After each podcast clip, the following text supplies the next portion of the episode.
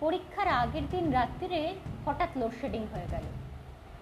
কিংবা অফিস থেকে বাড়ি ফেরার পথে এমন বৃষ্টি নামলো, প্রায় এক ঘণ্টা কালীঘাটের মোড়ে দাঁড়িয়ে।